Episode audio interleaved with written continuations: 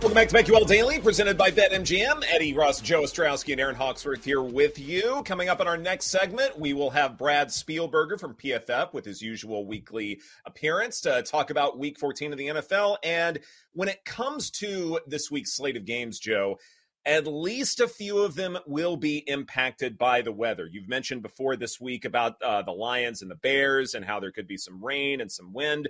Uh, Jaguars Browns could very well be impacted uh, by the rain. Colts Bengals, another one. Texans Jets, maybe another one. As far as all of these weather games, what do you think are some big takeaways that we need to be keeping in mind as far as key line movements and things like that? Well, five totals have already moved at least five points. Mm-hmm. five. Uh, so I mean, people aren't waiting around and saying, okay, if the longer you wait, you can get a little bit uh, more of an accurate reading. Like, no, people are betting this. Uh, well, they already did. They already did. Mm-hmm. I'm kind of like, did we miss it? Can it continue to drop more after you look like Detroit, Chicago, for instance? You bring that one up. It was 46 and a half. Now it's 40.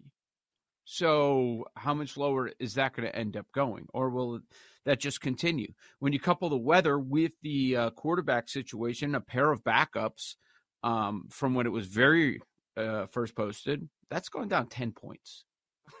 this is crazy. It's crazy. Uh, but yeah, no, it's it's a lot of the same stuff we're always looking for, and that that key marker is 20 mile per hour winds. If it's 20 or higher, then you really got to watch out. The interesting part mm-hmm. of those five that we're talking about New England, Pittsburgh, Jacksonville, Cleveland, Detroit, Chicago, Houston, the Jets, Rams, Ravens, a couple of them have backup versus backup. And then the Jets, we don't know who the quarterback's going to end up being. So not only do we have some poor conditions where rain is expected, uh, make things slick, but we have the the high winds and we have terrible quarterback play.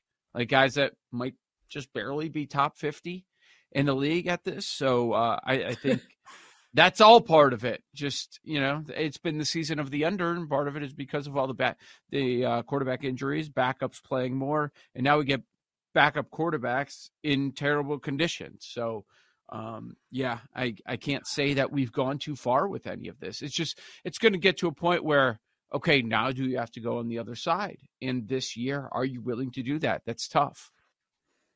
I know. It's crazy that you're seeing like a total of 30 and a half, 32 and a half. It's just wild what's going on. But with bad weather and these backup quarterbacks, I don't know if I can bet over.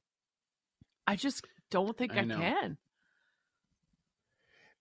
and it's something where even if the weather were clement uh, for some of these games, like you could still sure. make compelling arguments for the under because it's the story that I think encapsulates 2023.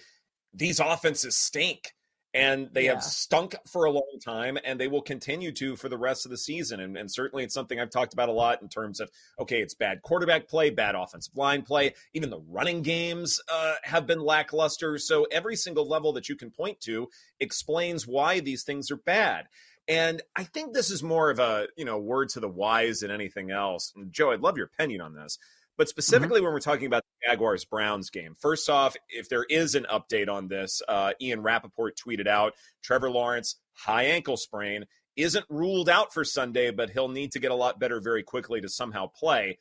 I don't see him playing. I think we're all in agreement that we will be seeing CJ Beathard out there. But I guess my question is this when we're seeing a high probability of precipitation for the game, uh, winds of 20 miles per hour, my buddy Kevin Roth is sort of forecasting that as of now every year it seems like there's a bad weather game in Cleveland. And mm-hmm. this is just what they do. It's one of the reasons why they emphasize the running game in the offseason because they know they will have at least one to two bad weather games at home where it will be their efficient running style, which is how they win those ball games. So when it comes to handicapping a game like this, I think we almost forget every single year that the Browns have to succumb to this because of where they're located. But in a situation like this, don't you like the Browns a little bit more, even though they're dogs, because at least you trust their rushing attack a little bit more than the Jaguars, especially if Jacksonville is going to Beathard? Yeah, yeah, I understand what you're saying there. Um, but you're for me, it comes down to bad quarterback, and I've got to lay a field goal. Like that's that's Mm-hmm. the other part, and I'm I'm expecting a better effort out of the Jacksonville side. But no, I mean I want to see the injury report coming out of that Monday night game too, because let's not forget Kirk. They they came out yesterday and said Christian Kirk's going to be out a while, so he's certainly not playing in this game. He's probably going to miss at least a few games. Um, so th- there's that angle too. It's yeah, I mean there's a big difference between the Cincinnati defense that Beathard saw in limited uh limited time versus this Browns defense that he's going to see on the road where Cleveland plays great ball. So you're going to have to lean on the run game a little bit and sure, yeah, you would say advantage Cleveland as far as that goes. Well, I'm glad you said I keep I'm expecting a better effort from the Jags because that's pretty much what I've been saying all, for a while now and then it just doesn't Yeah. happen. So I don't know who this Jags team is. Like they kind of stumbled out of the gate the beginning of the season, then they started playing well in London, and then for a while I was like, okay, they turned a corner. Here we go. This is what the Jags did last year and now they're regressing again. Like I don't know if they're going to be able to flip that switch and expect to better. That's the problem I have with the Jags right now. But, you know, at worst, what can Cleveland do? What's the ceiling for that offense, too? Like, that's the other part of it. They don't have a Ja'Marr Chase, they don't have Higgins as an option. I mean, the Bengals had two good running backs. Uh, they haven't all year, so that was more about about the Jaguars. But yeah, it's it's it's going to be interesting when Beathard is announced in. Does that total get any lower? Tomorrow is the lowest as of right now, total of 30 between New England Pittsburgh. And Jacksonville Cleveland's 30 and a half, so it's right there. That's the lowest total we've seen in 30 years. Tomorrow, Mhm. if this is what it closes. And Jacksonville Cleveland might be lower.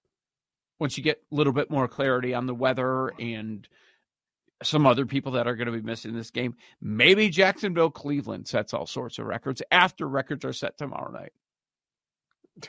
Oh, absolutely, that can happen. And, Yeah. and I think we're more comfortable with that because of the state of the league right now.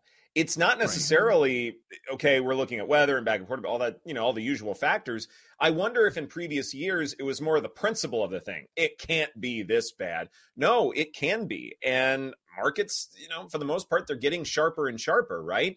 Like if you're going after CLV, shouldn't you be taking the under in the here and now, knowing full well that if Beathard is out there, then some people are going to react uh, in a kind of procrastinated fashion? Okay, let's look at, at at the flip side because we're talking about the unders for good reason. These totals are dropping like a rock. Whether it looks like it's going to be a, a major factor, there's a total that's been going up, and it just doesn't fit with this season. Does anybody have a problem with Philly Dallas being 53? I mean, this was kind of the norm. You would see this every few weeks just a couple of years ago, but this year, maybe it's happened like once or twice where one's above 50. This was in the upper 40s when it first popped, right? I don't, I don't remember if that was like an early Mhm. look or whatever, but it was posted at 48 and a half, and now we're sitting 53. Is that just too much of an overreaction to what we saw out of Dallas? I think so. It feels like a trap to me. I think in a way fans are wanting points and they think this could Yeah. be the matchup. Maybe this is a situation it's a bit of a trap. We have a division game. These two teams know each other very, very well. Cowboys have a very good defense. So do the Eagles. I think it's the total's too high. It is high. Yeah, it's a good point. It's a division game. Division games tend to go under. They tend to be lower scoring because of that familiarity. I wonder if the one way that this does go over is that it's just a shootout. That you're going back and forth and the lead is going to change a lot and this lives up to the billing as being a super exciting ball game. There is a path for that. I suppose there's Mhm. also a path for the Cowboys to go nuts. Like it's possible they hang Mhm. 45, 48 in a game like this because we do know this Eagles secondary is susceptible to allowing big plays. And I wonder if the Cowboys rank in the top three as far as the ability to capitalize off of explosives. I- I also think this is like for the division too. There's a lot on the line here. I don't know if the Eagles are going to allow the Cowboys to just you know, score run up the scoreboard here. I think you're going to get a much bigger effort, and the Eagles are going to be like, no, we're still the top dog in the division. And I don't, I want a shootout from a fan perspective. I'm just not sure if we're going to get one. Yeah. Erin, do you yeah, think I mean, that like the Eagles will kind of play back a little bit and sort of you know allow the Cowboys to run a little bit more? And can they do that? Like with you know mm, Tony Pollard hasn't exactly point. had the best of seasons. Prescott, you know, he is a very mobile quarterback still and is doing good things outside the pocket. One of those added dimensions to this offense. But do you feel like then the Eagles' game plan will be all right? Do whatever you want in the short field. We're going to limit those big plays to CeeDee Lamb. That's a great point. If that is the game plan, then I might be interested in the CeeDee Lamb props and looking at a under if that's what they're going to focus hmm. on. Or are they going to allow him to be open and focus on everything else? It'll be interesting. 30 to 27 is just barely getting home on the over. I mean, there's just mm-hmm. there's so many more ways True. for the under, even with these offenses. And uh, you know, yesterday, as far as the points point spreads are not moving as much this week, which I find really interesting. Uh, but one that did move that I just can't get behind. There's Jets money yesterday. Why? Went from six and a half to five and a half. Texans are your favorite. How, how do you go? How do you back the Jets at this point? Especially since we don't know, and and maybe they have an idea of who the quarterback's going to be. Okay, fine. Let's say it's Zach Wilson. Is that the best option? I have no idea. Whatever. I guess it probably is. But I'm not backing the Jets getting less than a touchdown against Stroud and company. Do people just think? But does it have anything to do with the be Jets? this big of favorites yet, and it's more of that. I, I don't know. I don't. You're saying the, the Texans should not be favored by this much on the road, kind of. Yeah, maybe the people. I, I certainly don't. How dare you speak about my Texans that way? But perhaps that's what's going on. Like, should Texans yeah. be this big of favorites? Like, maybe we should pump the brakes here. Just lost Tank Dell. Yeah, sure. Mm-hmm. I guess uh, it's it's a good pass defense going up against Stroud, and that's how you're going to score. But yeah, I'm still, I'm still not. No, you can. There are other spots. Almost every team is playing this week, so I would just rather go elsewhere. Mm-hmm. that almost feels like a 17-13 ball game. Houston wins it, but they do it in right. ugly fashion. And 17-13 you go, okay, yeah, the score wasn't indicative of just how dominant, you know, the Texans were, but still they don't cover the number. And in that respect, I get why it's moved, but I also completely agree that there's very little as far as this Jets offense. I mean, uh, serious question here. How does Robert Saleh keep his job?